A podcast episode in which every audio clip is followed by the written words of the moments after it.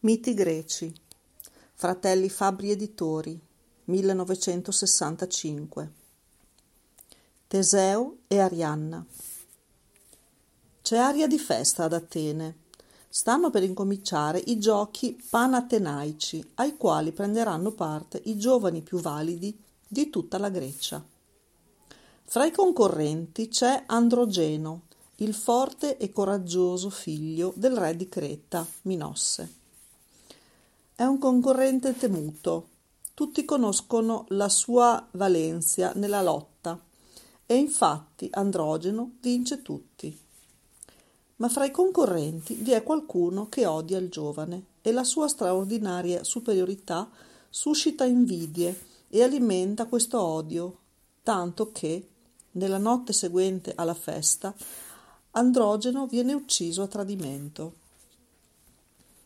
Il re Minosse, quando viene informato dell'atroce fine di suo figlio, cade in un dolore profondo e disperato, che ben presto si trasforma in desiderio di vendetta. Mio figlio deve essere vendicato, dice ai suoi soldati, si ponga l'assedio alla città di Atene. Al termine della guerra gli ateniesi sono vinti il prezzo di questa sconfitta è atroce. Ogni nove anni sette giovani e sette fanciulle ateniesi devono essere mandati a Creta per essere dati in pasto al Minotauro, un mostro orrendo che ha il corpo di uomo e la testa di toro. Si ciba soltanto di carne umana e per questo è stato rinchiuso dal re nel labirinto di Cnosso, un edificio con un complesso di stanze e corridoi così intricati da non trovare modo di uscirne una volta entrati. Al centro di questa dimora c'è la sala che ospita il mostro in perpetua attesa di carne umana. Al Minotauro dunque viene sacrificata la più bella gioventù di Atene. I cittadini sperano che il re Minosse, pentito di quella folle richiesta, rinunci a inviare i suoi messi, ma implacabilmente essi giungono a riscuotere il loro tributo ogni nove anni. Un giorno, all'arrivo dei messi cretesi, è presente Teseo, il giovane figlio del re di Atene.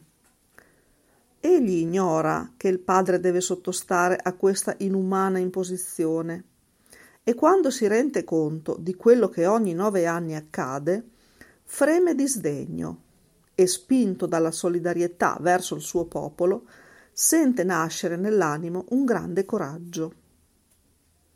Padre, egli dice, io non posso permettere che sulla mia patria gravi un simile flagello.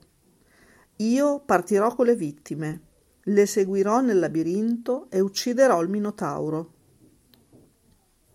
Inutilmente il re prega il figlio di desistere dall'impresa, troppo grave e pericolosa per le sue giovani forze. Le navi dei greci veleggiano rapide verso la funesta isola di Creta, accompagnate dai voti di tutti gli ateniesi, e conducono il figlio del re.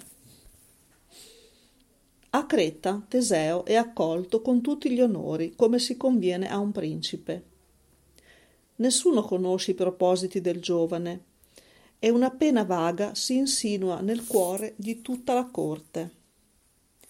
Tutti pensano che Teseo sia uno dei giovani destinati al Minopauro.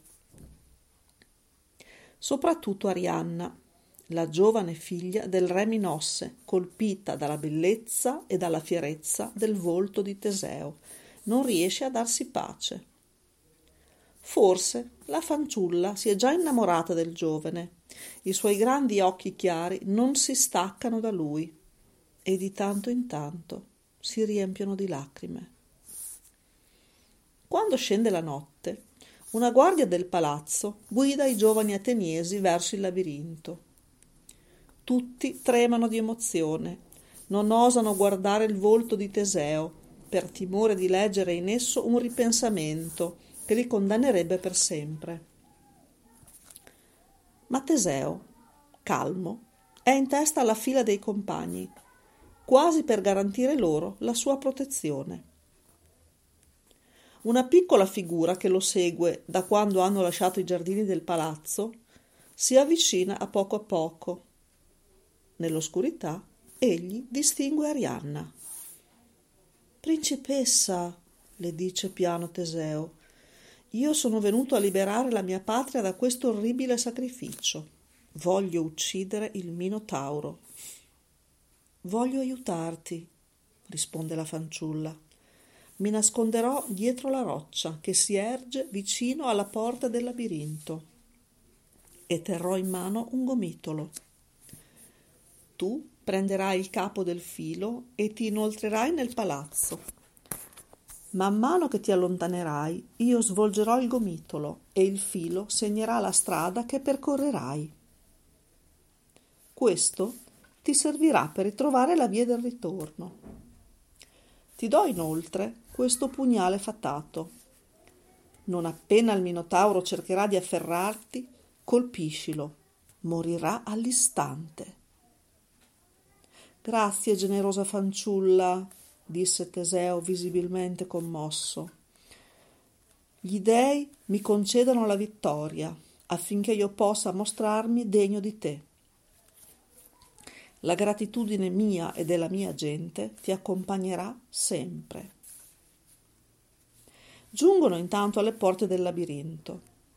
Arianna, dopo aver consegnato a Teseo il pugnale e il capo del filo, si nasconde. La guardia introduce i giovani nell'orrendo edificio e si allontana, certa che a loro non resti ormai altro che la morte.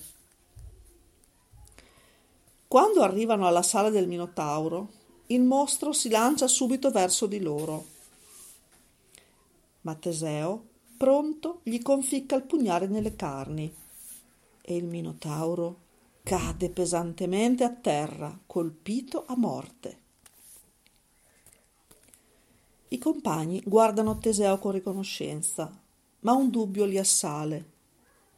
Teseo, noi ti siamo grati di quello che hai fatto, ma ormai non potremo sfuggire alla morte. Come infatti troveremo la via d'uscita? Seguitemi, comanda Teseo. E guidati dal filo di Arianna, ben presto trovano l'uscita. È ormai l'alba. Le navi greche aspettano sul mare il loro eroe e il primo sole, baciando il volto di Teseo, saluta in lui il salvatore di Atene.